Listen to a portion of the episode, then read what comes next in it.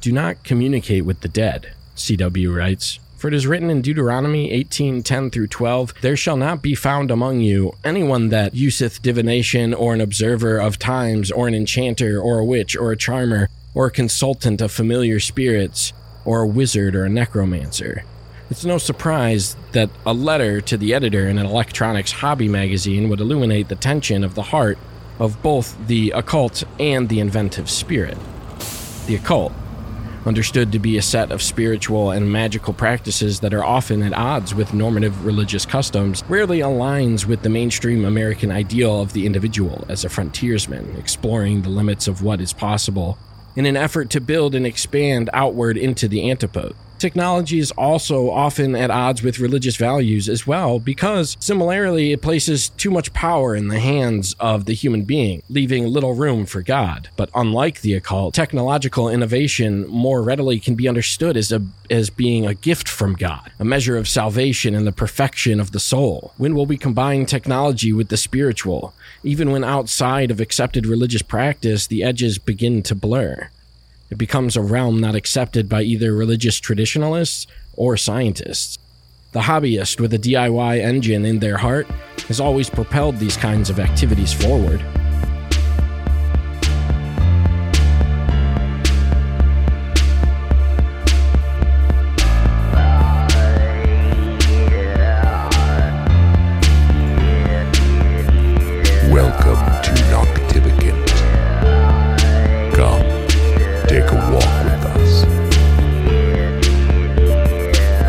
Ghosties, my ghoulies, and my moth people.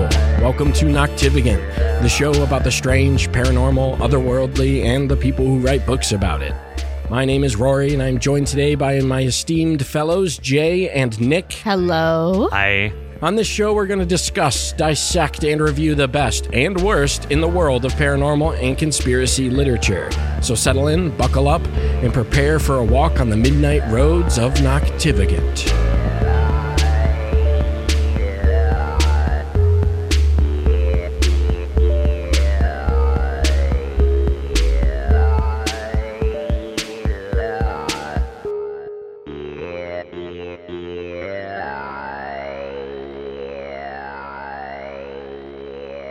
Strange Frequencies is Peter Bebergal's personal journey into connecting the occult with technology. As he journeys from golems to spirit boxes, he tries for himself to experience these supernatural phenomena that have been talked about through the ages. Each chapter working with different technology and different people, all with the singular goal of trying to understand the lines that are growing more blurred as the years go on. In chapter one, The Golem of Boston, Peter goes over everything from The Legend of the Golem by I.L. Peretz to Frankenstein to even the golem creature listed in Advanced Dungeons and Dragons, which I actually used to have a copy of. It was my first ever D&D book. nerd. Yeah, damn right. Moving on to chapter two, Bebergal decides to experience more in the world of automatons. In the uncanny valley of the dolls, he talks to Nico, a horologist who has spent her life repairing old automata, even going into different shops with her to gather the materials to create his own creep, one of a kind soul bearing machine. Learning nothing from iRobot, Chucky, and the many other horror movies about dolls, he attempts to bridge the gap between life and the supernatural. In Rough Magic, we move on to stage magic in theater. This is a dense chapter full of historical debunking of mediums and sleight of hand techniques used by those mediums and stage magicians alike exploring the world of Ferdinando Buscema, an engineer, magician, occultist, and technologist. He doesn't separate from the spiritual and the cult, but rather notes how technology is used within the performance to enhance and open the mind of what might be the supernatural. In chapter four, we move on to photography, working with Shannon Taggart, a well known photographer who has been praised for her work depicting different communities of spiritualism. Sitting with Shannon and 20 or so other people, they photograph uh, a seance. He explores their use of hypnotism from psychologists to mediums, but ultimately leaving the Lily Dale disappointed by his experiences. Chapter 5 explores audio recordings of ghosts and other supernatural beings, even testing it for himself with an old school tape recorder. In a light fantastic round, or chapter 6, Mr. Bebergal talks with Ronni Thomas, director and producer of the film series The Midnight Archive. In this chapter, he explores a more meditative approach. Sitting with Ronnie, they talk about things such as out of body experiences and the use of music and technology to help enter the meditative mindset to achieve these kind of experiences as well as other transhumanist experiences while skeptical of the legitimacy of it and the concern that it is merely a hacking technique to bypass the need to actually achieve some sort of form of enlightenment, he, he moves on.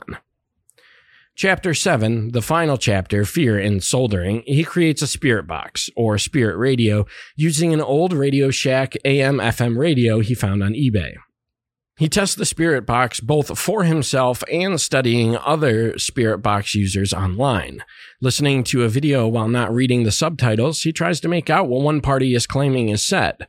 Once he reads through the subtitles, his ears inevitably shift to hear what the YouTubers were saying was heard through a phenomena called pareidolia, or the tendency to give greater meaning to a visual or audio stimulus. Throughout the book, Bebergal sets out to achieve some form of mystical connection between technology and spiritualism. What he finds isn't magic so much as an instruction book of how to utilize different technology to, enha- to enhance the greater search. No, he wasn't able to create a golem or a lifelike automata, but he did get to experience a medium lead a seance, create and listen to a spirit box, and so much more, all to be left with even more questions can we humans, by the use of technology, tap into the greater consciousness of the world? Does the supernatural exist? And is technology the way that we will get there? Or is it just a tool to distract us from what games the non people are playing? Let's get into it. Thank you, Mr. Keel. Yeah, you're welcome. I figure, you know, with our, uh, our, um, our mascot being a moth person, that, uh, that, you know, the idea of John Keelanisms Yeah. or whatever is going to be prevalent here. Notice us, Papa Keel. He's he did. He did. I can still dream. We're talking about spirit boxes today. Maybe I want to be seduced through a spirit box. well, that can be done soon enough. Why the fuck will you guys use spirit boxes, but you won't let me use an Ouija board? I'm, I, you know, honestly, I'm coming more to terms with the Ouija board. Uh, honestly, I my hatred of the Ouija board is experiential in nature and uh, unyielding. Okay. Yeah. Uh, so how you guys doing? I'm recovering. You're recovering. Yeah, I had surgery like six, five, five days ago, four days ago. How, how uh, Thursday? Last Thursday. This, it is Yeah. currently Tuesday that we're recording Yeah. on. Yeah, I mean, clearly you don't know when Yeah, it happened. yeah, five days ago. yeah. What about you, Jay? I'm I'm I'm fine. I think. Yeah, it, basically, So what did I mean overall? I guess to get the conversation going. Sorry. Uh, overall, what was? Uh, I forgot. It's my responsibility to be the host today. Yeah, you're. Are you okay? I mean, I'm recovering from surgery Can that I had do five days ago. I'm gonna. You're the love of my life. I, I th- thank you. anyway, um, so you know, before we dive into the specific discussion questions, what are your overall thoughts? Like, what do you think of Peter uh, Bebergal's journey? I I think for me, uh, I don't know. My impression of this book came in two phases for me. Because the first one was when I first finished reading, it. and I, I take pretty copious notes, uh, as my co-hosts have made fun of me for repeatedly. It's true though. You do. Uh, but and and I I went and it wasn't until I was going over my notes and then reading another book that I'm go- we're working through right now, uh, as well as listening to a couple podcasts that Mr. Bebergal appeared on, that I I began to get kind of a better appreciation for the book. Because when I first finished it, I put it down and I thought, all right. Well, that was several hours of my life, and I have no idea if I'm richer for it. Um, and what I Yeah. mean by that is, I think as a writer, uh, there's if I had really only one critique to make about Bebergal, it's that he did not approach uh, his thesis as clearly as I would have hoped he would, and there were certain terms he used where. Upon thinking back on it, it, it's very much the things like the occult imagination that he talks about, and uh, some of the internal processes, the internal landscape that he talks about in this book. They're concepts that he has talked about in other work that he's done. And so because we came into this having really no background on on his work before, this is the first book of his that I've ever read. Because the well, he's only got what three books because he's got this one, Season of the Witch, and then I think some uh, another He- unrelated. He, he has one about growing up, uh, kind of as part of the psychedelic generation, uh, which I, I do want to read. And I do want to read Season of the Witch. It's about how the occult uh, interfaces with rock and roll, which is, I mean, fucking radical. David Bowie summoned the devil into his pool. Yeah, yeah, facts. And and then uh and then was fucking flipped out by it. But I and I will say, I think, well, I don't. I don't know. I didn't see. I don't see a lot of myself in Peter, so that's probably why um, our brains just work very differently, which is probably why I had some trouble with this book. But upon hearing him talk about it and go over his thoughts, and upon kind of finding out more about what his, I guess, his academic ideas are, his through line between his works, I have a bit better appreciation for what he was going for here. Uh, I just, like I said, I wish he'd done more to define terms like the occult imagination, and I wish he had, uh, maybe just explained how explained that aspect a little better because I was lost for a long time. No, I I, I agree uh, because I had uh, the same complaint. Uh, really, what my one of my biggest complaints was that I didn't understand what his thesis statement was throughout the book because through going chapter to chapter, it didn't feel like we were building to any one thing. We were just experimenting and trying, but not coming to any like grander conclusion or really any kind of conclusion.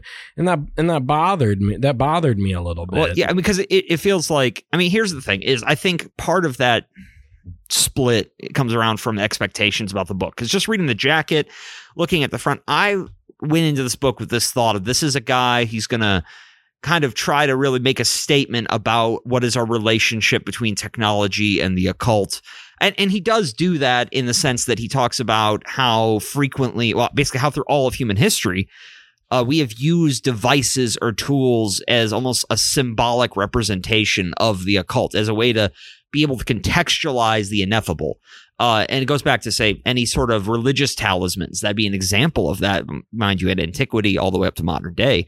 Uh, and I think his argument could probably be made that, probably said to be that the more modern tools we see ghost hunters using, uh, you're talking about your, your EVP machines, your spirit boxes, all those are is another symbol that we can use to interpret the ineffable. It is a it is a means of communication between us and whatever that other force is.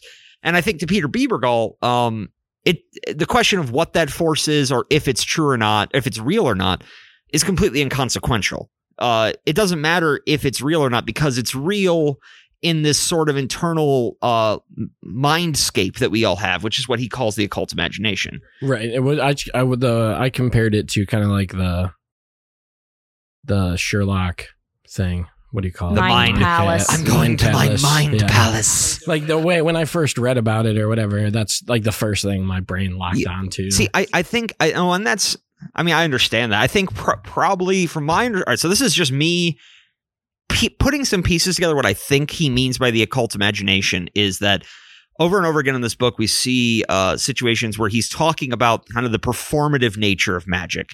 Uh, you know, you have the Grand Wizard up there. He's burning incense. He's shaking bones. He's doing whatever he's doing, but then relating that to theater, which I come from a theater family, so of course I I, I latched onto that like a motherfucker. Uh, and how the whole idea of really there is a sort of unreality created in the theater, and it's done via the interplay between the actors who are creating this false reality and the audience who is at that moment turning off their brain and saying or turning off part of their brain that says this isn't real. They're accepting that they're in this liminal space where reality becomes flexible. And that i think is what in his mind the occult imagination is. It's that place where you have accepted the things that you can't say are true or not it's it's it's more that moment when you have uh when you have completely suspended disbelief. yeah uh it's it's the moment when you're intuiting from uh, a truth Yeah. from the world around you instead of Yeah. perceiving it and compartmentalizing it like we do every day That's so funny. Like I was just thinking about that. Like as you were explaining it, I was like, okay, I see it. Like I see that point, like that idea, that framework, I, or th- that mindset, Mhm. that specific state of being. Like I completely get that. Because I've been there. You know, we've all been Yeah. there. We've all been to theater shows where we get so into it that we lose ourselves, or even a concert. You could do you you know that happens like that probably has happened to me at more concerts than anything else. You know, because it's so it's so surreal. Well, the it- whole experience. It's and, what happens to us when we're LARPing.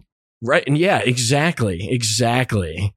That uh, because yeah no exactly. Because I I literally can walk into a room and snap my fingers and I'm a different person right. you know? it, it's it, it is the ability to entertain the impossible. And which is why I, I said i don't think to mr bebergal it matters if if someone's actually hearing ghosts on the other side of that spirit radio or not. What matters is that they are they believe they could. They have entered into that liminal space and that space means something to us as a species because it's something we all do regardless of culture and i think that's uh, again, I I don't want to put words in his mouth, but my understanding is his real po- the thrust of his point here was trying to get at what that is and how do we get use technology to get there. Uh, and like I was saying earlier, it's something we've always done. We we've always had religious talismans and things like. It was actually one of my favorite things he talks about in the book is some ancient Greek temples would have this mechanism in place on the door to so the doors as you approach them they'd trigger the mechanism and the doors would swing open before you and you know there was probably you know chanting going there's candles and it just made me think about the performative nature of even religion even mainstream religion especially I mean, like we were talking about Catholicism on last episode, how much performance is in Catholicism Oh, and yeah. the interplays oh yeah. between that performance and the actual occult uh, occult ideas that it's supposed to represent. It's all allegorical. It's all symbolic of this idea of wanting to understand of trying to quest for it. I'm sorry. I i have not let, let jay talk once and so i'm gonna let that happen now Hello. Um, So I had a I had a similar journey with the book where it's like, I beg you, Peter Bebergal, just tell me what your thesis statement is. And he's like, I want to build a fucking golem. And it's like, that's not a thesis statement, Peter.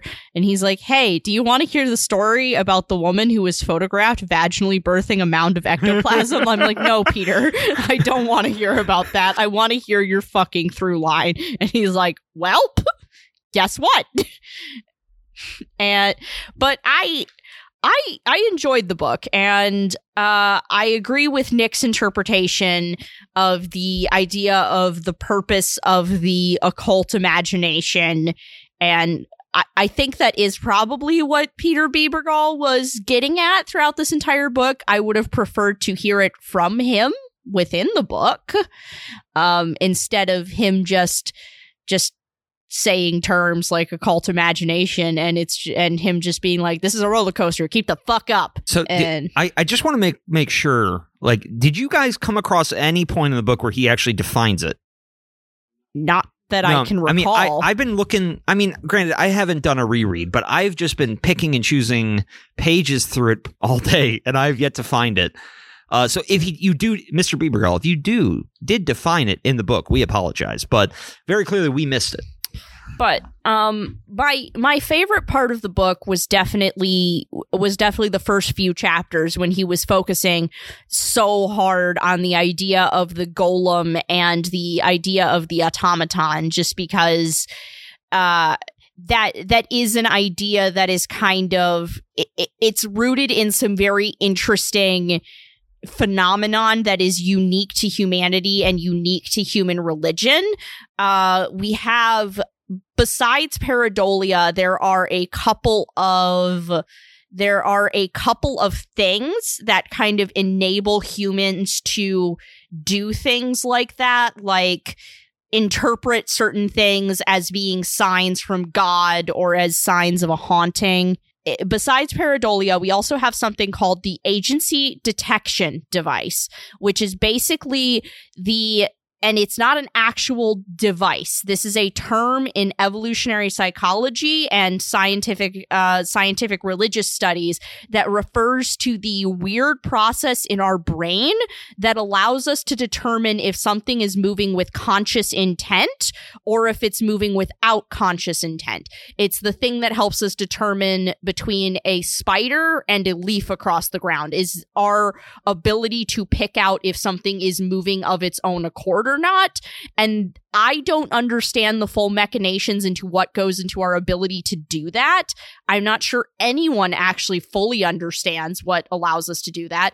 The other thing is the theory of mind device, which is uh, linked to that agency detection device. And that is essentially if it has agency, it has a mind. If it has intent, it has motive.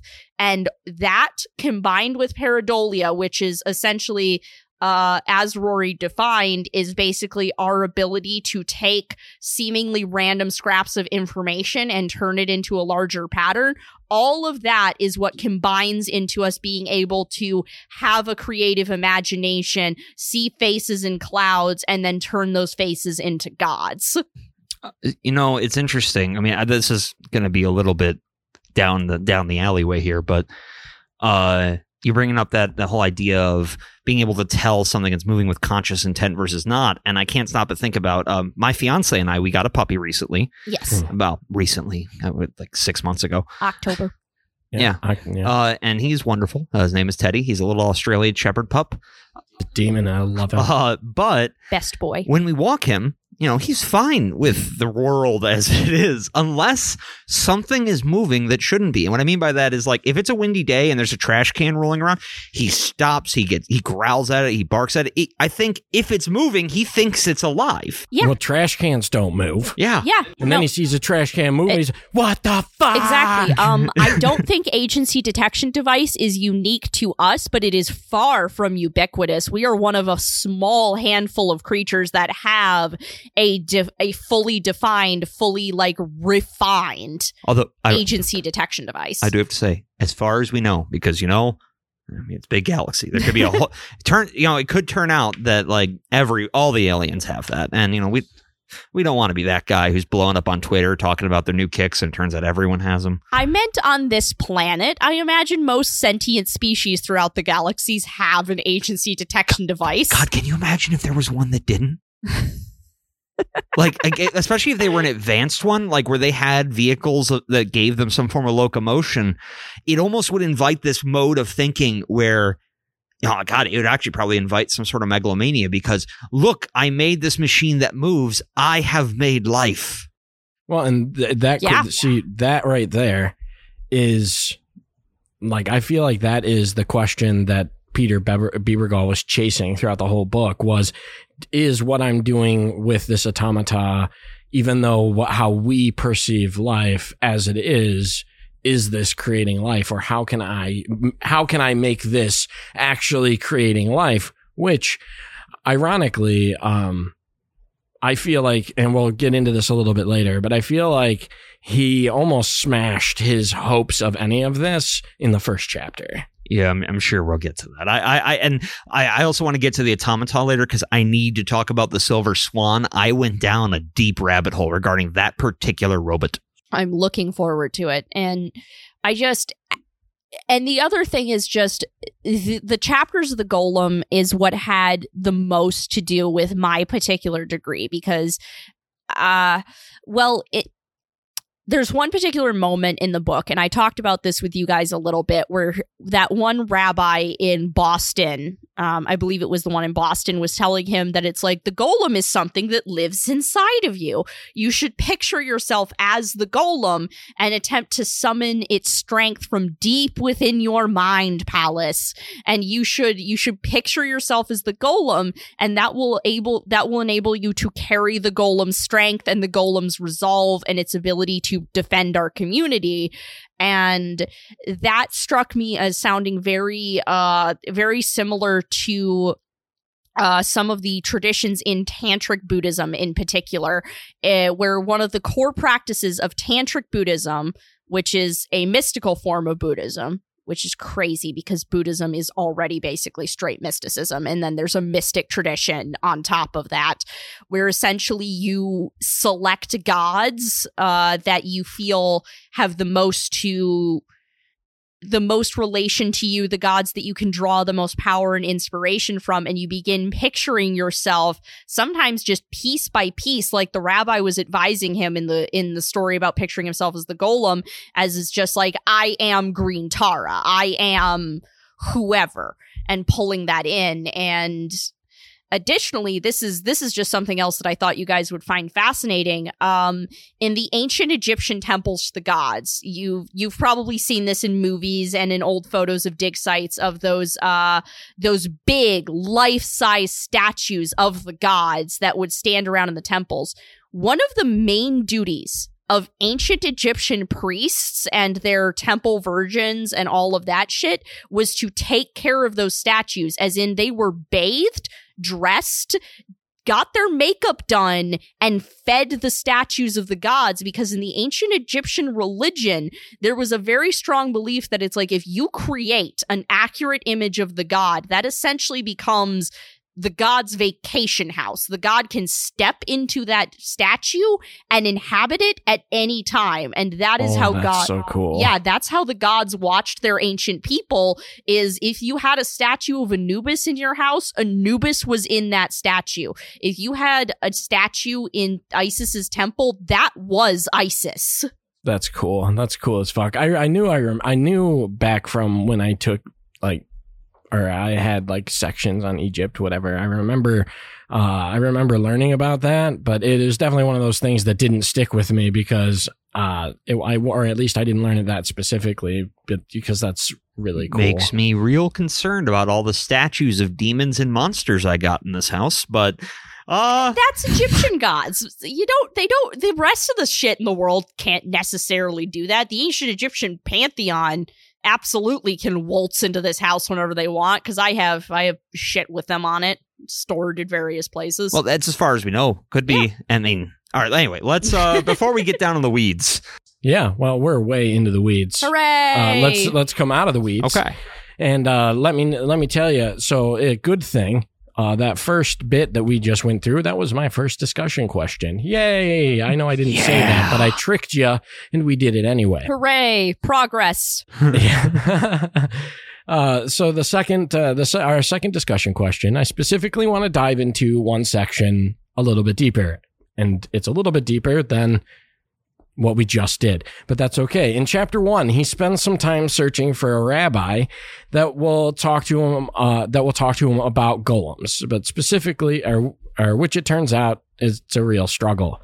Uh, he finally finds one in Israel that will talk to him, a rabbi by the name of, I'm gonna butcher this, but his name is Eyal Reese. Yeah, I, I can't help you pronounce that. Yeah, wh- what he learns is that once he learns is that the I'm going to butcher this too the Sefer Yetzira, which is said to be the guidebook for creation, was only used not in magical practice but religious practice to create an actual living being that would protect the Jewish people from danger.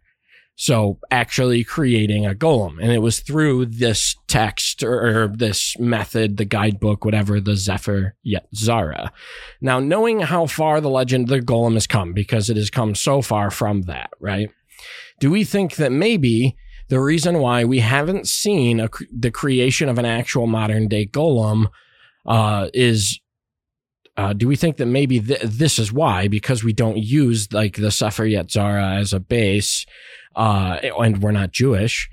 Or has the golem itself evolved beyond the Jewish text of the Se- uh, the Sefer Yetzara and huma- and has humanity just forgotten how it works?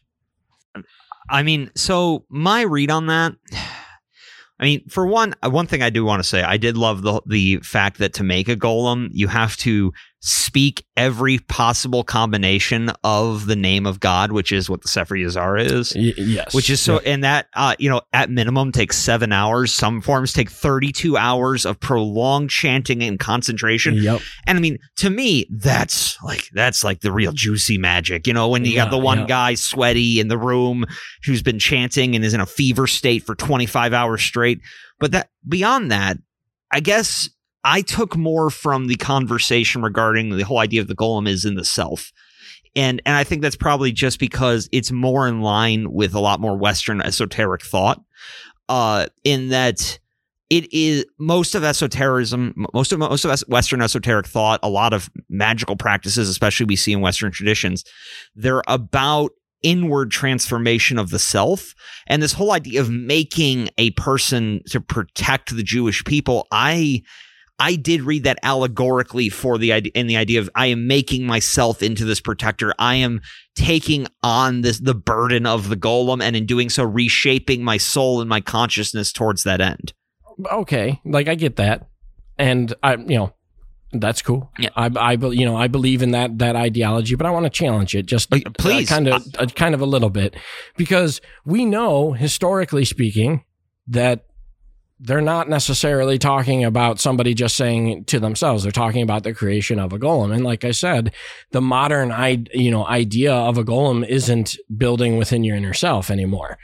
So how does that play into the idea of uh, did it just uh, evolve beyond what we thought, or did it has it evolved beyond that that it's no longer creating a physical uh, something physical and separate as a you know uh, uh, to to carry the divine light, whatever whatever it might be, and now we can just do that within ourselves, or is it just I don't know, or is it like two separate? Is it two completely separate things at this point? Because I, I guess the reason I say is because it's like you said you take from it the most out of that chapter or out of that part of the book. The most you take is the part of the Western, or, you know, the inner pe- or inner self and all that, and that's like fucking enlightened, like building to enlightenment 101 kind, you know, like that's the same path that I personally like go, like believe in. Like that's what I personally took out the most of too.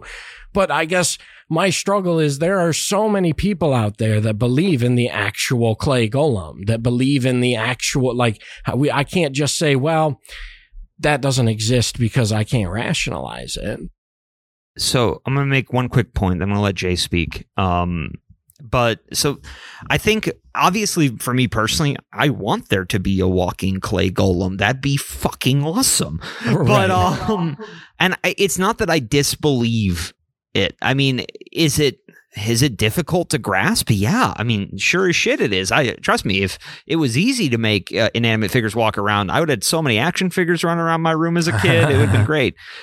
And I'm not saying that no one ever did it because I, I wasn't there for all the recorded human history. I and I'm not a master of the esoteric and mystic arts, but I, yeah, I me, I mean, me neither. I, I can't means. say that I don't have I don't have enough information or expertise to make a distinction on that, which I'm hoping Jay will. But I will say that again, I think is regard kind of in the spirit of Mr. Bebergal. I'll put on my Bebergal hat. Uh, I think it doesn't really matter which it is, and I think, oh, especially, I don't think it matters if the clay golem ever walked.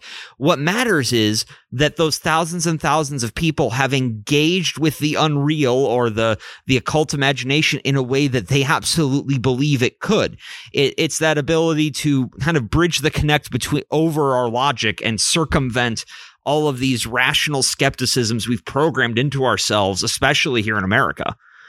Um, and I, I, don't know, but I don't think it particularly matters. so i have a lot of i have a lot of thoughts coming from a lot of different angles about that question and i'm going to try to connect them with a couple of common threads so i to to address one of the points that rory brought up i don't think any of us in this room could ever create a golem because as rory said we are not Jewish in particular. We are not Jewish rabbis of great learning and great mystical prowess. So we can chant we can chant the names of god all we fucking like all it, it it's not it's not gonna happen for us it's not those words that magic is is not for us Well, I mean, it, it, theoretically, because we're not of that culture, it wouldn't. I mean, to use a term they use, the Bebergal uses in the book, it wouldn't complete the circuit. yes We we wouldn't, you know, we wouldn't have that kind of cultural background with which we could suspend ourselves into that liminal state. And the second point, and this is possibly my my second theory on why we don't quote unquote see golems anymore. There was one rabbi in the book who said something like, We used to make golems when we had need of them. We don't have need of them now, which initially struck me as odd because it's like, in some ways, the Jewish population of Earth is under more threat than ever but also the threats that are currently facing Jewish people in the world can't really be solved by a big clay hulking monster that comes exploding out of the rabbi's ba- uh, basement to start throwing punches. It's an it's entirely possible that the reason God no longer allows even his chosen people to create a golem is because the golem's not going to solve the problems you think it's going to. As a matter of fact, according to that the according to Bebergal's research, the last time someone made a golem, it actually created more problems and the rabbi had to shut it down eventually because it was just murdering people. I mean, that, doesn't Right. that seem to happen a lot in a lot of the golem tales, especially right at the end when they shut the golem down? Doesn't it usually fall to pieces on top of its creator and kill the creator? yeah. I mean, I and there and I would like to preface this with like my primary education, my primary expertise is in is in Christian cultural denominations and mystical traditions there within. But based on the understanding that I have of that I have of Judaism is that is very much in line with how the Jewish interpretation of God operates is he eh, yeah of it's of yeah y- you made that thing. I feel like i told you that you shouldn't but you made it. Okay i'm not interfering anymore. It's going to do what it's going to do and hopefully you can solve the problem because i'm not going to.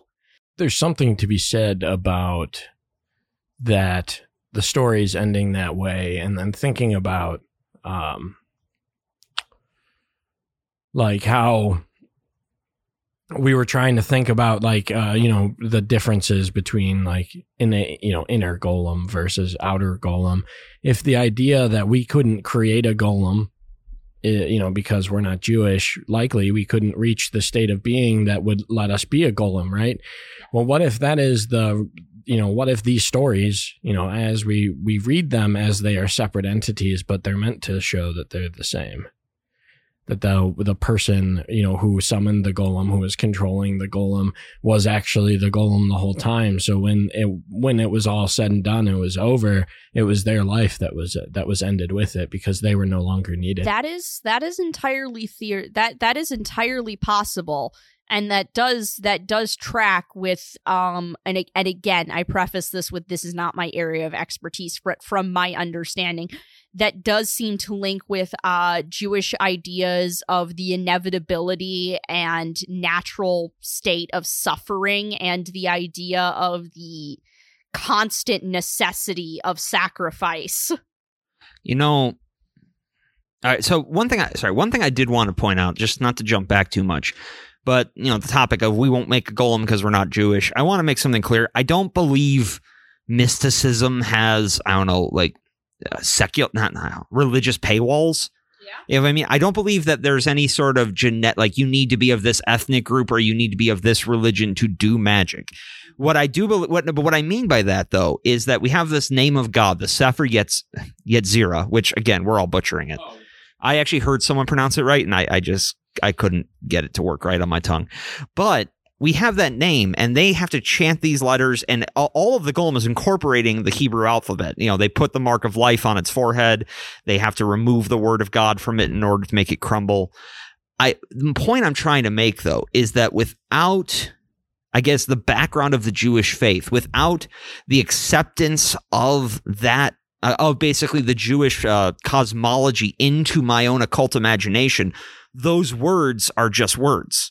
It, it, they don't get, in my opinion, and again, this is just my opinion, they don't gain that power until you complete the circuit between believer and belief. And before, because it's almost like it, per, it perpetuates itself. You need to believe that the golem is possible for the golem to be created, and the golem can only be created because you believe it's possible. Yes, exactly. And that's that's kind of what I was was driving at is just the idea of those words won't work for us just because we do not have the sort of emotional connection that is needed in order for like you said to complete the circuit. Like th- those like the name of the names of God in the Jewish tradition it, it, mean nothing to me. They're they're just words on the they're just words on my tongue because I was not raised uh, I would I was not raised with any emotional connection that makes me look at that word and know that is that is my God, the God who created me and gave me life.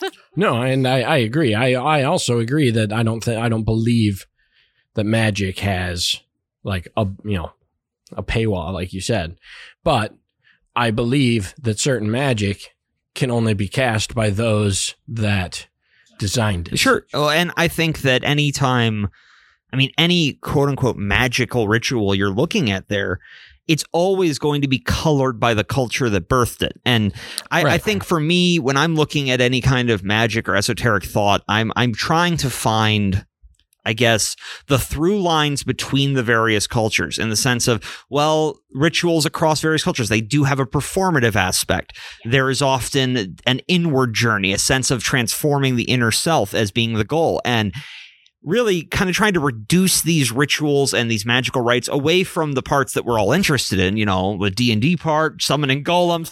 Trust me, I want to be a wizard and not like transforming my inner self into a perfected adept. I want to go out and fling fireballs, but I'm not going to do that. To breathe lightning. but the the point being is that once you kind of boil take away that the extraordinary parts and you boil these rituals down, not not even paying attention to what they're meant to do, just what you are doing. You have a lot of uh, chanting, a lot of performance, those things to put you into the right mindscape where magic is real. And I'm not saying that in the sense that magic is real in an objective sense. It's real in a subjective sense. And I think that one of the big points of this book is if, if, if magic is subjectively real to you, it is real. There is there's no reason to say it's not because that inner landscape is just as real as the outer landscape. And you're going to see that idea come up again and again in esoteric traditions.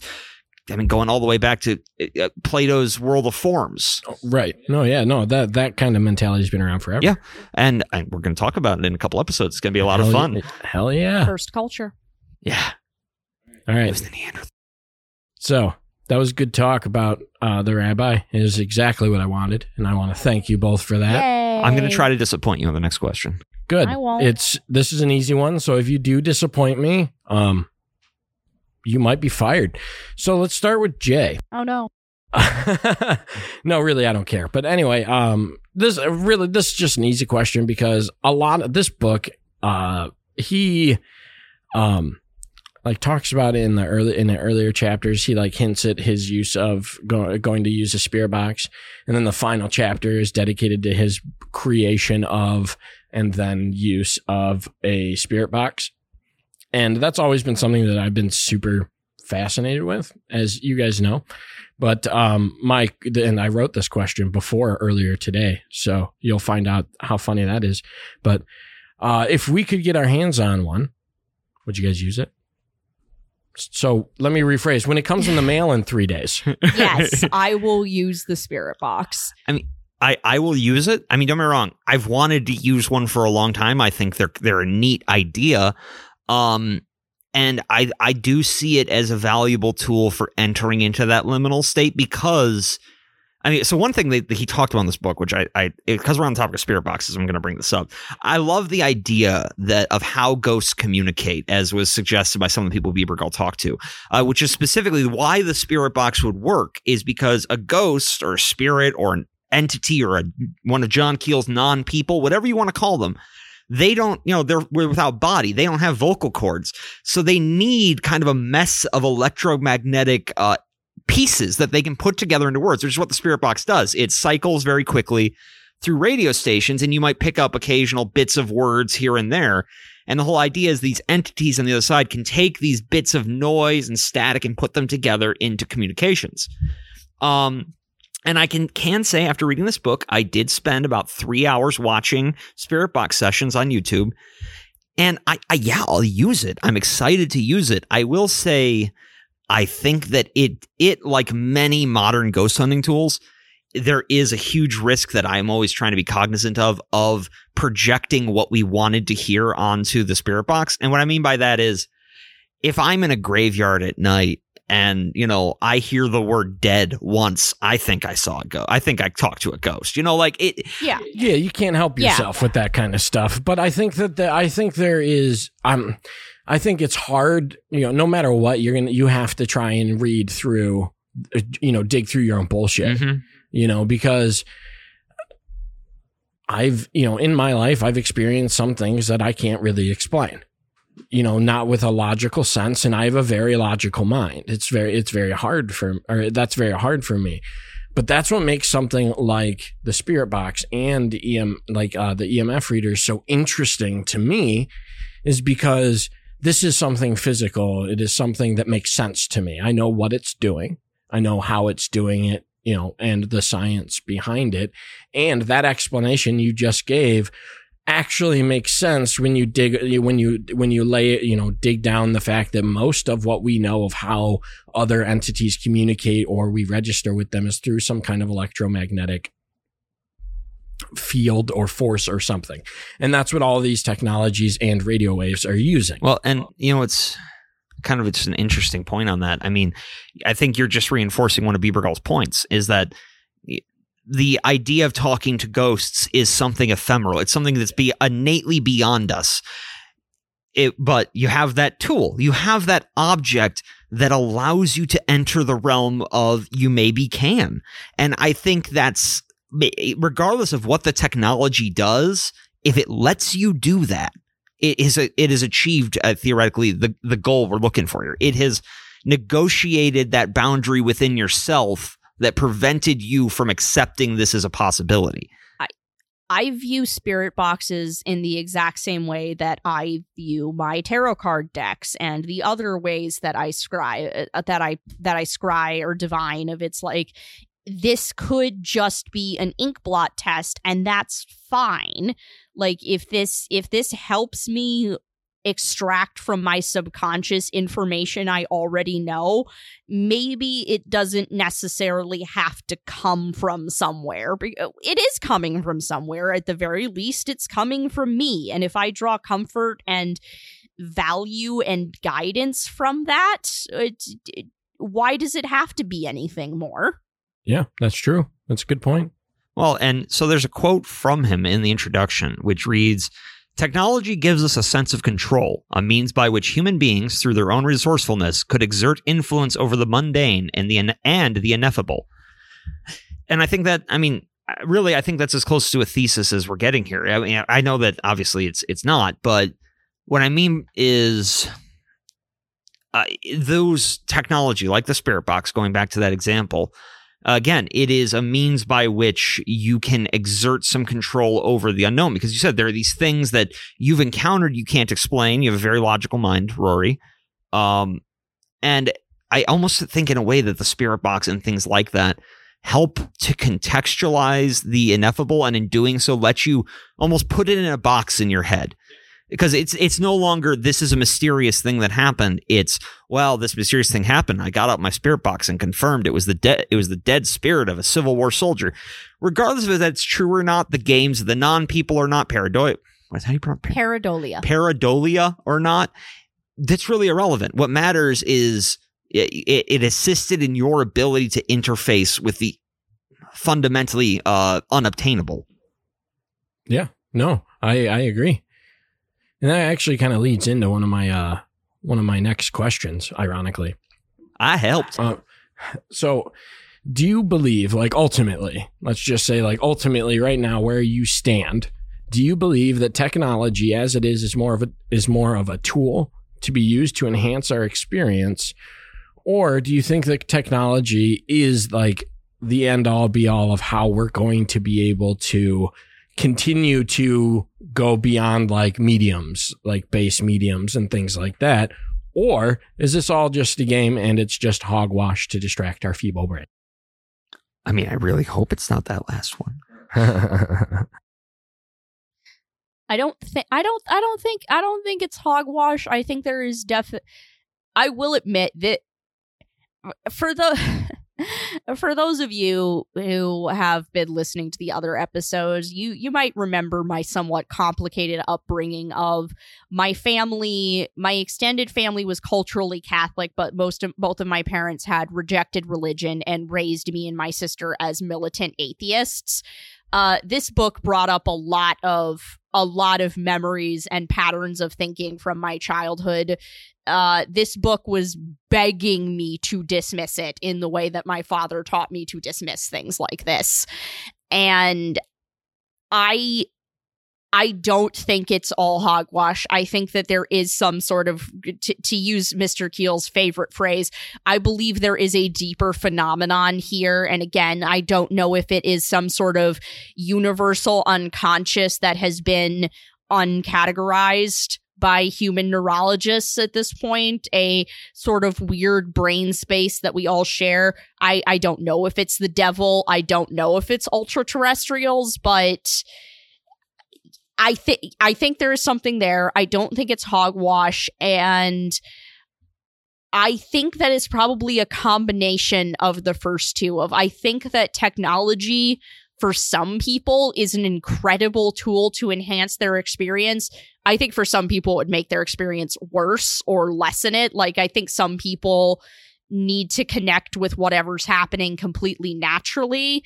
Um as for is technology going to be how we finally quote unquote prove that whatever whatever the phenomenon is whatever is happening is technology going to be how we prove it? I i have to say probably yes just because we've reached a state of humanity where people need to see it on a on a printout from a computer they need to have fucking satellite images confirming what they're being told or like like we t- we talked about this a little bit when we were still reading Mothman prophecies of th- this growing culture of assuming people are lying when they say something that we don't know how to deal with. So I think I think if we ever prove that ghosts or demons or aliens or EVPs or whatever, if it's ever proved, it's going to have to be through technology. Otherwise, people will say that's bullshit because they don't want to deal with it because we as a culture have lost the tools that allow us to deal with it. Okay. Yeah, no, I like that. I, I like that. So I, one thing you said I do agree with, uh, Jay, specifically in that it. Only one thing. Well, I, I get there. no, go on, go on. Is it will you know technology will be the boon for some people and the bane for others, and Yes. and I think for me, uh, there uh, for me, I personally believe that any form of esoterica and magic likely should be read allegorically, and I think more often than not, it has to do with the inward transformation of the self, uh, the kind of the return of our consciousness towards maybe that original kind of godhead. Yeah. Um, that said, I think that technology can be a very potent tool. I don't believe. Here's the thing. Would I would, of course, be thrilled and horrified if, like, tomorrow the scientists at CERN were like, "Hey, we caught a ghost. we, we, we got it in a magnetic prison. It's right over here. Look at it, scratching at the walls." I would be thrilled and horrified, but I'd be like, let it out. What are you doing? Is this what you've been doing this entire time? Um, and well, I do believe that there there are elements of the esoteric or the larger world that we're go- of that other world that we can figure out scientifically. There's a part of me that insists that we really can't because we're trying to apply a scientific categorization to something that is innately innately defies description, defies any shape you want to put it in.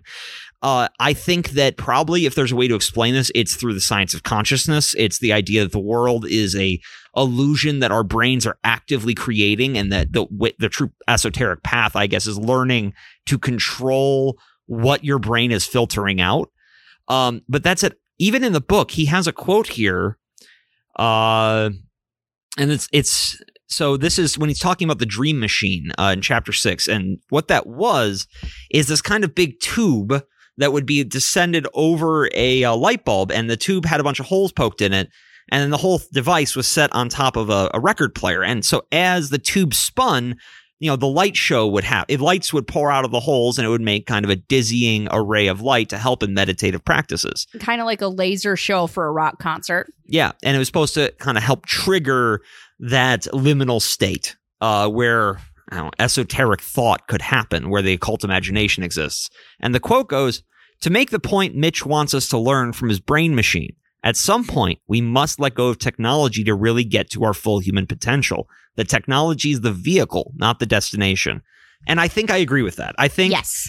I think that these tools, these items, uh, any kind of, I mean, I'm not even talking about modern technology, any sort of religious symbol or object, uh, inanimate object that we are using in these ceremonial or magical or religious rites, at the end, they are symbols for what we're trying to perceive, what we're trying to interact with. I hold a cross in my hand. I'm a priest.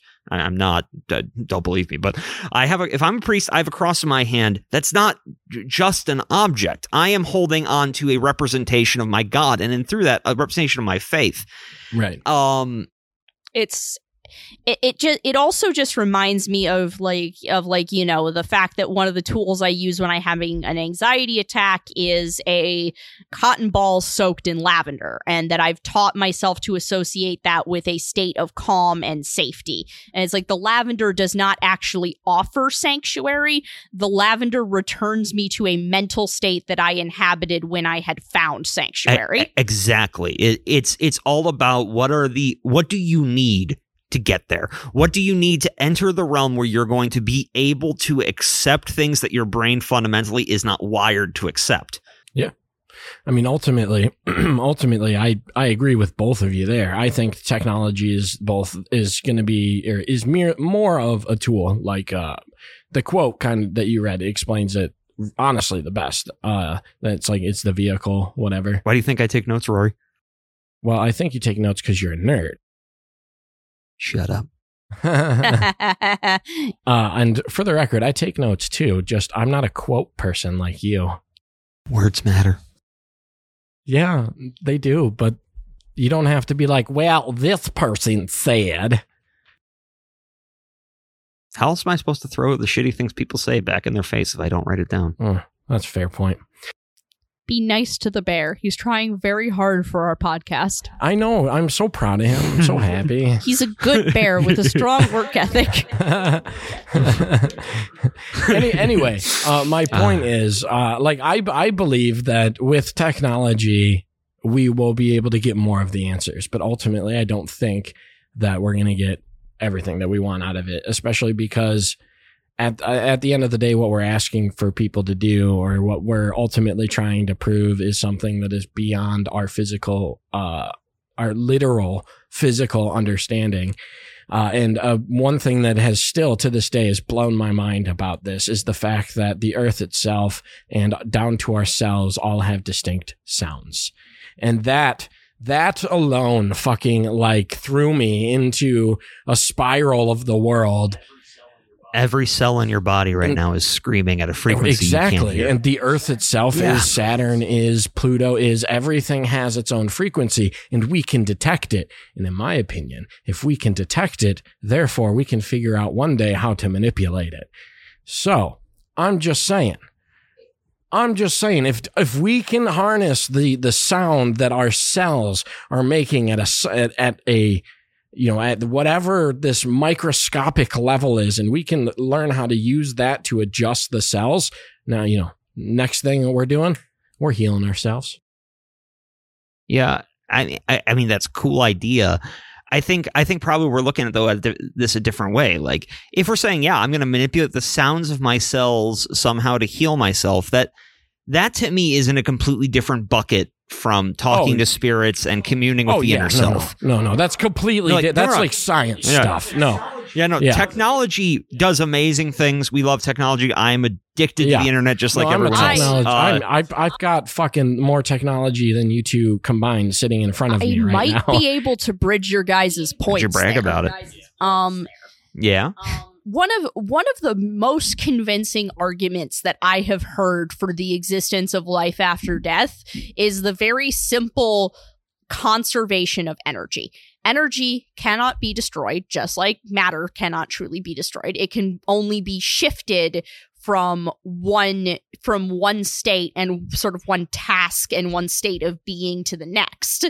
We have energy inside of us. We have energy that is the sound of our cells. We have energy that is the le- the electrical impulses going through our brain because that's what seizures that's what seizures are listeners if you didn't know is the electricity that is in your brain creating thoughts going a little haywire and suddenly you have too much electricity in your brain and so basically what i'm trying to say is to to bridge those two points is we may be able to someday reach a point where we can just like we can measure now the the sounds of our cells and the sounds that the vacuums of space make maybe someday we'll build something that can detect that energy imprint left by a dead person and th- if that's all that ghosts are, that makes perfect fucking sense. Is it's just the it's just the afterburn. It is the after image of electricity and that mysterious energy departing the body for the last time and taking a different non-physical form in a different wavelength of of existence. And maybe someday we'll build a radio or a pair of x-ray specs or something that lets us see that. Well, it's just like it's like Twilight and The Shadow and what you know the Underworld and whatever and all the role playing games and stuff like that. Yeah. Well, no. So one thing I will say about that, Corey, is I certain I don't know. There's a part of me that I don't I don't believe that ghosts are just the the imprint of that electrical discharge.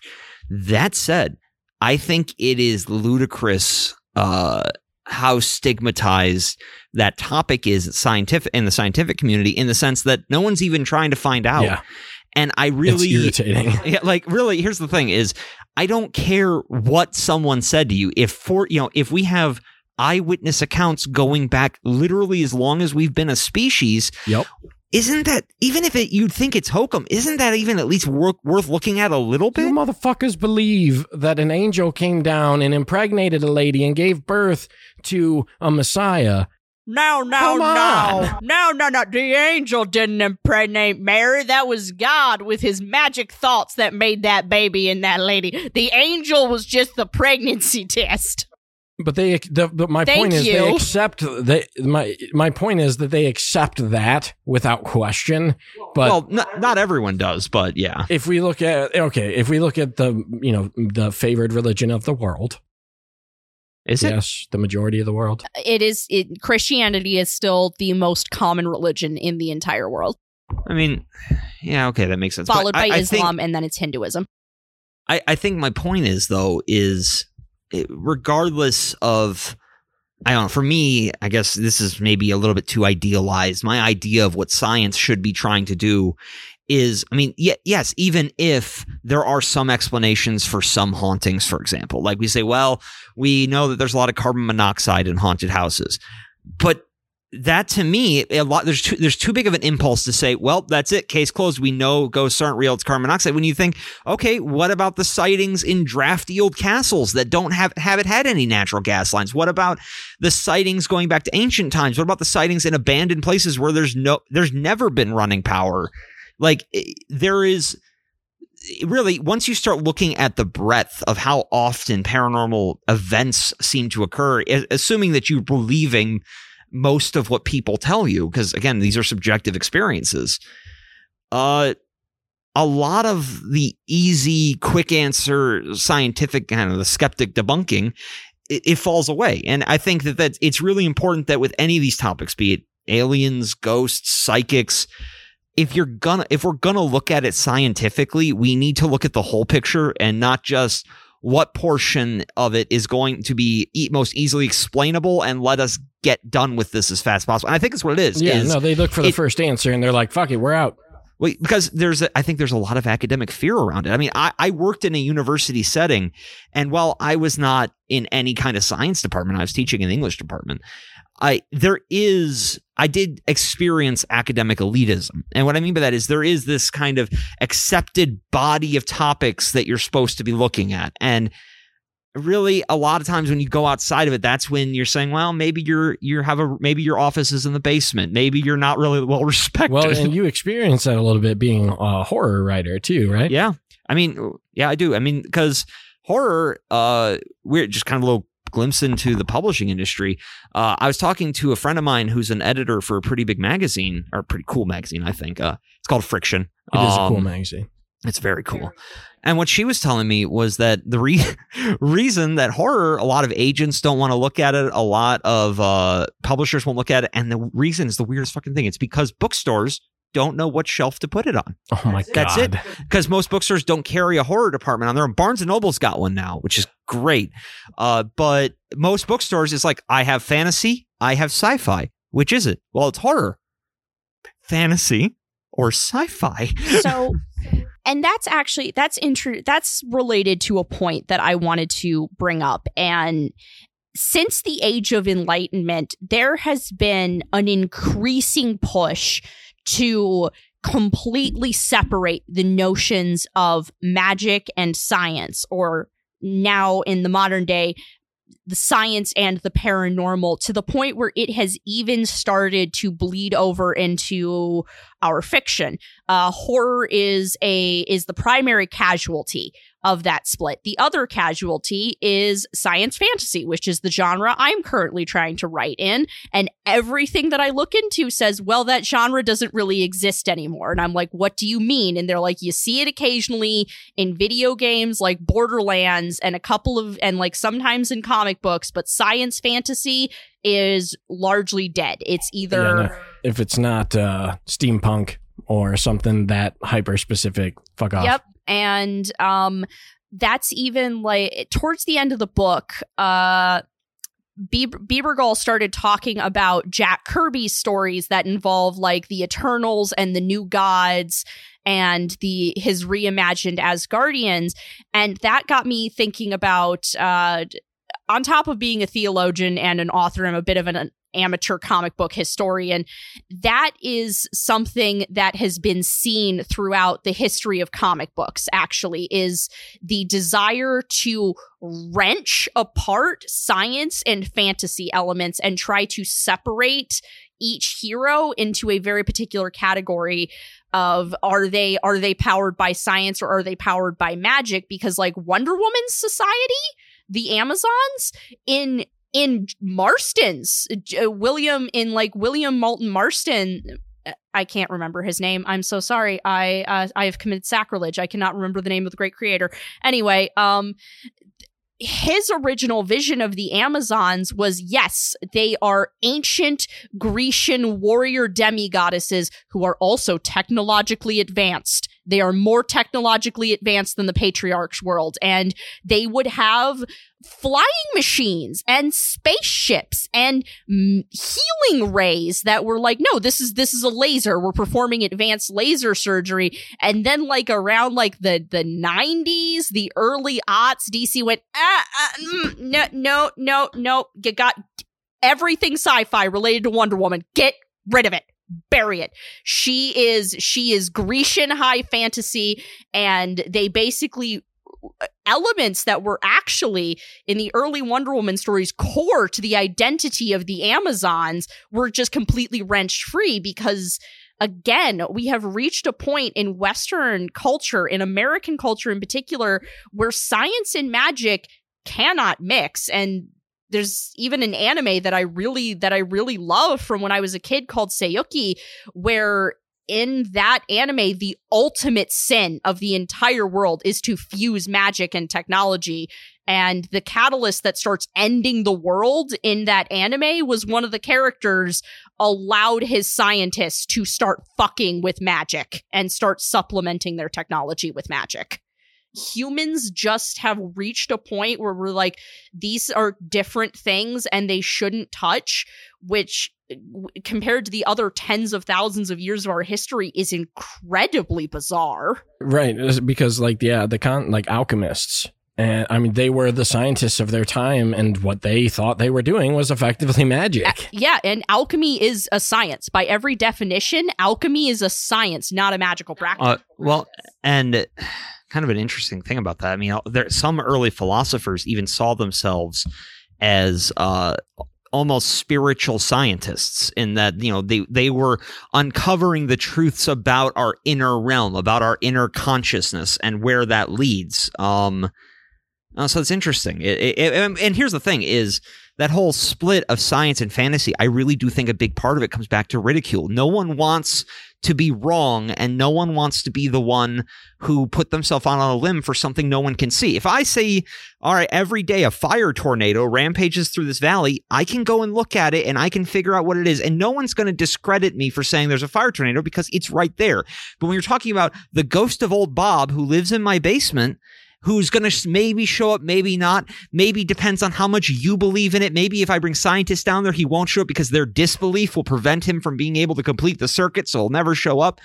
And once you get into that kind of uh, woo wooey stuff, it the the the fear of ridicule is so great and the fear of being wrong is so great that they just disregard things when I think there are some really important critical questions that we need to be asking here. Because even if you say I'm a scientist I don't believe ghosts are real if you have again millennia of sightings if you have all these people coming out of the woodwork and saying this is something I saw and experienced at the very least it should you should you know tickle your curiosity and say maybe not well maybe there's no ghost there but why is this a part of who we are? Why is this something humans have always done? We've always seen the dead talked with the dead tried to commune with them and i think like I said, I think once you close yourself off to those doors, you even close yourself off to some very rewarding lines of questioning that could lead to some very interesting scientific discoveries about the nature of our brains and the world and consciousness.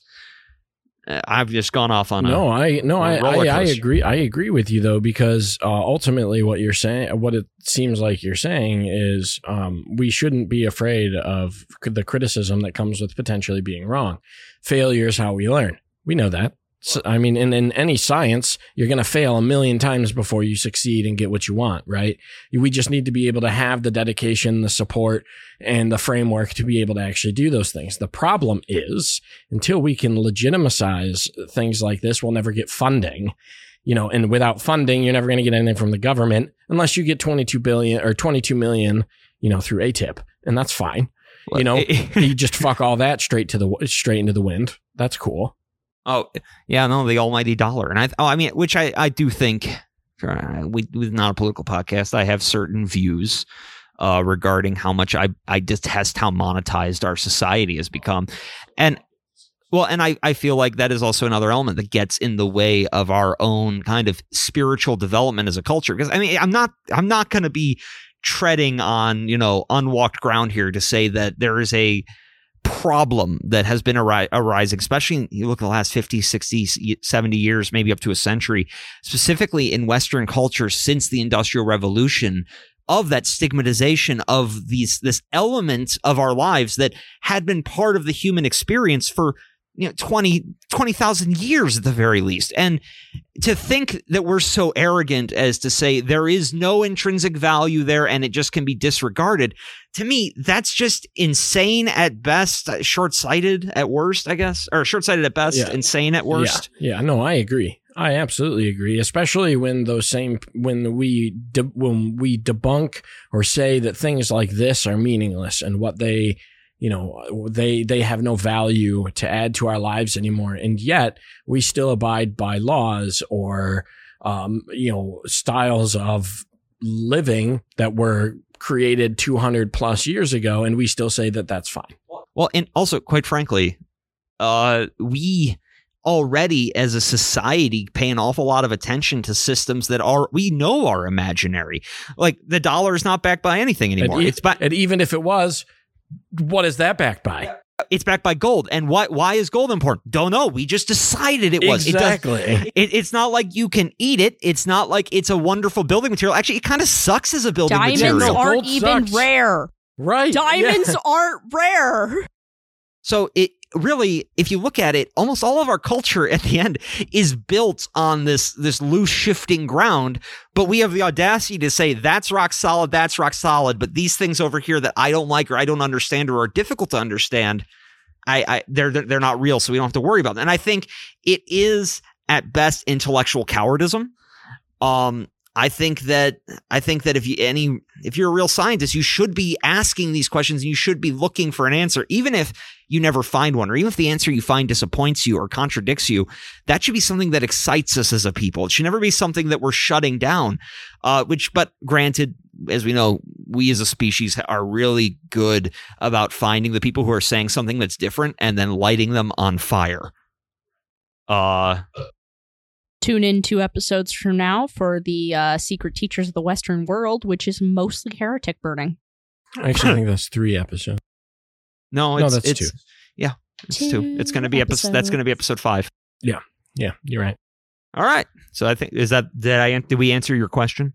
Very much so. Yeah. And um ultimately ultimately I think you satisfied all my questions. Hooray! I think I think I think that's I think that's pretty good. I think I think I'm satisfied. Nicholas. Okay. Okay. So final words on strange frequencies. I mean, for me, my final words are all it was a, it was a good it was a good read uh in its own way. Peter uh, Bebergal is a hell of a researcher and filled my brain with with lots of knowledge that I will cherish until it's gone. Uh, and uh, ultimately, it persuaded me to purchase a spirit box. Yeah. Although I think he would have wanted you to build one. Yeah, I'm not an engineer. I think. Yeah. I, I am I am fascinated by his journey into into ectoplasm. Um, I didn't know a lot about. I obviously I knew about seances and Victorian spiritualism. I did not under I did not know about the underground performance art slash competitive sport of who can who can produce the most ectoplasm and from what orifice. And uh it was it was gross and i kind of loved being revolted by it. And um i i loved the first three chapters if just for I love this little this little fucking nerd named Peter Bebergal just being like, I will build a golem. And it's like, what are you gonna do with it? And he's like, Don't worry about it. Just build me the goddamn golem. And it's like, I don't think you're gonna use this power for good, Peter B. Uh so yeah, Peter B. I like that. Um, I think for me, I I enjoyed the book. I I will say he is a compelling writer. Uh, he's he he made did a very good job of making me kind of feel his humanity come through these experiences. It very it didn't read like a academic book. It read like one man's weird cross country road trip. Uh, but it, and it was it was it was good. It was compelling, and I did learn a lot. Um, I will say though, this book gets a gold star because not just because it got me thinking about some stuff I've never thought of before. The whole idea of the occult imagination is an interesting concept, and that whole idea of magic as a performance, um, the kind of the performative nature of magic, I hadn't considered that, and that kicked me down a whole rabbit hole. Uh, but I, I do have to comment before we end on the Silver Swan. oh yeah, that's right. Tell right. me. So, so basically, the Silver Swan was one of the automatons they talk about in this book. Um, and what it, I mean, when we're saying automaton, one thing I want to make clear, and this is something I didn't even know, we're we're talking not just about you know the rat at Chuck E. Cheese. We're talking about these clockwork mechanical creatures that we have been making all the way back to antiquity. There's stories in here about you know Greek aristocracy who had these in their garden. They had mechanical gardens of these devices that would get wound up and then they would move to mimic life. That was what initially made me think of the Egyptian statues being dressed and bathed in their temples. Exactly. So, but anyway, my thought was this silver swan. What it is is it is a beautiful clockwork swan, and I look it up. It's a it's amazing to watch this thing move, and it has kind of a fake water effect underneath it. And this swan, while it's wound up, will kind of move its head from side to side until it spots a little mechanical fish in the water, and then it will dart its head down and grab it. And it's amazing to watch because it looks so lifelike. But so I was watching this YouTube video in bed. Um, you know, my fiance passed out next to me. And I was sitting there staring at the ceiling and full disclosure, I uh I was not sober. Um I had been yeah, I had been hitting the bong pretty hard that night. And I was staring at the ceiling and I just had this this this kind of door open in my mind. And that any book that gets a gold star, it's a one that I had an existential crisis at 3 a.m. and, and it was about the silver swan. And it was because of this whole idea of the science of consciousness, which I'm sure are any of our listeners who are in this into this kind of stuff you've heard of it before this idea that consciousness is a pervasive field that permeates all reality and that it means that everything every even every inanimate object contains consciousness and experiences consciousness, but they experience it far differently than we, we do. Like it could be your bottle of Windex has consciousness, but it will never have a cogent thought. It's just a vessel that is constructed from because they're they're talking about brains. con- consciousness as like an energy, yeah. not you know as the But the whole idea, one of the ideas though that gets postulated is that where complex thought comes from is consciousness in any sufficiently complicated system. And what I find interesting about these automatons is they're down, you know, they thousands of little steel feathers, thousands of little gears, this incredibly complex mechanism that is mimicking life. My thought was, what would that machine mean in the world of consciousness? It would be as close to us actually creating life. We're creating a complex system which is, you know, doing something, but who's to say it's not thinking? Yeah. Because if consciousness is pervasive, everything is a construct of consciousness, and any sufficiently uh, complex system will allow for thought, at what point could we make something that thinks? no. That, I mean that Uh, that's that's. I think that's exactly what Peter wanted. Now that said, uh, I I do think that if we were to make something that really thought, if that if let's say that's true and consciousness really does work like that, I would think we'd probably need to make something that has a number of gears equal to say the cells in the body. Yeah, You'd have to it do has something. to be that complex. Because- uh, like how we can't explain theory like outside of evolution why we work. You know, well, like there's some. I mean, people don't really appreciate how complicated our bodies are Oh, and yeah. how much like watchwork they are. Like so much that happens in your body only happens to aid other systems in your body. And you know, even down to the cellular level, we have these different orders of of jobs, of duties, different cells that do different things. We are each a walking universe of of living things. Actually, an interesting thought on that that uh, Jay and I were literally just talking about while I was having a mental breakdown because of my surgery.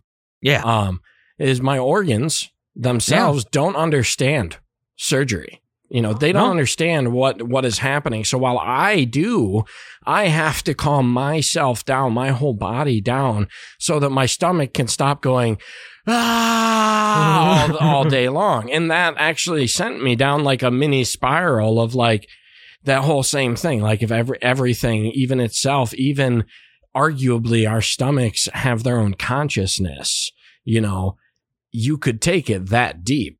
Yeah, you could. I mean, I think I will say I think that's the door to insanity. I oh. I feel the need to point out that we know for a fact that there are places in our body besides our brain that produce cells that are indistinguishable from brain cells and those cells do transmit a a primeval protocologic like like a proto thought form. Like those cells don't transmit thoughts but they kind of think to the point where um if you like they they show up in the gut actually in in like throughout the digestive tract to the point where if someone receives a transplant of a section of small intestine from another person they begin to develop personality traits of the donor. This is Interesting. this is an observable phenomenon and you you ask transplant surgeons about it and they just they just kind of shrug. They're like no it's one of those things where it's like yeah we all know that happens but we don't really know we don't entirely know why and it's I read about this one fascinating case where after receiving a and it wasn't a gut, it was um I think it was a heart or a lung. A guy received a transplant, and suddenly the type of woman that the man who received the the organ from completely changed. Like he used to he he his like who he was attracted to. yeah, like he Oh, wow. started to become, he was like, I was exclusively for a long time attracted to short, petite, blonde women.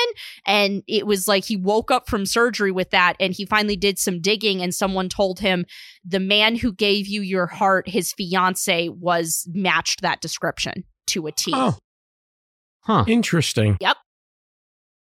Okay. Well, I think that was a good discussion. Yeah. Uh, so we ready to go to some housekeeping? Yeah, let's move on to the housekeeping items. Okay, so that ends the our third episode on Strange Frequencies by Peter Bebergal.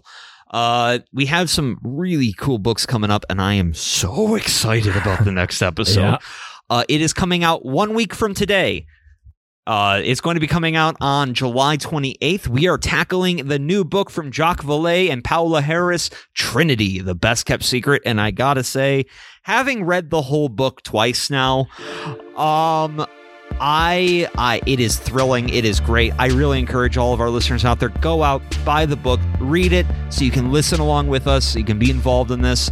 Uh, and as going forward, as we're talking about these books that are coming up, please email us your thoughts, email us your questions, email us things that you want us to talk about. Yeah, absolutely. We want to introduce, uh, or we introduce. We want you guys to like have your questions get talked about here. I won't say answered because God knows we leave with more questions than we answer ourselves.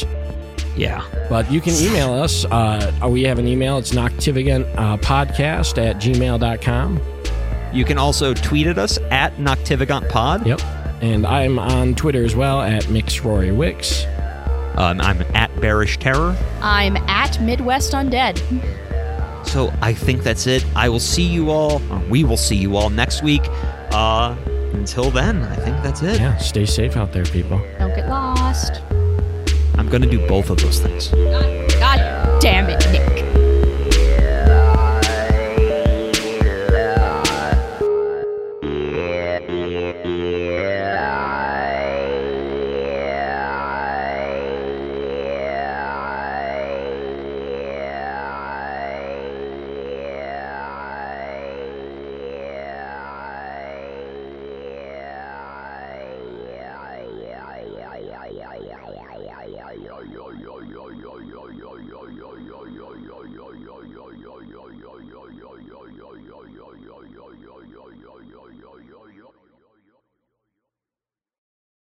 I am the golem.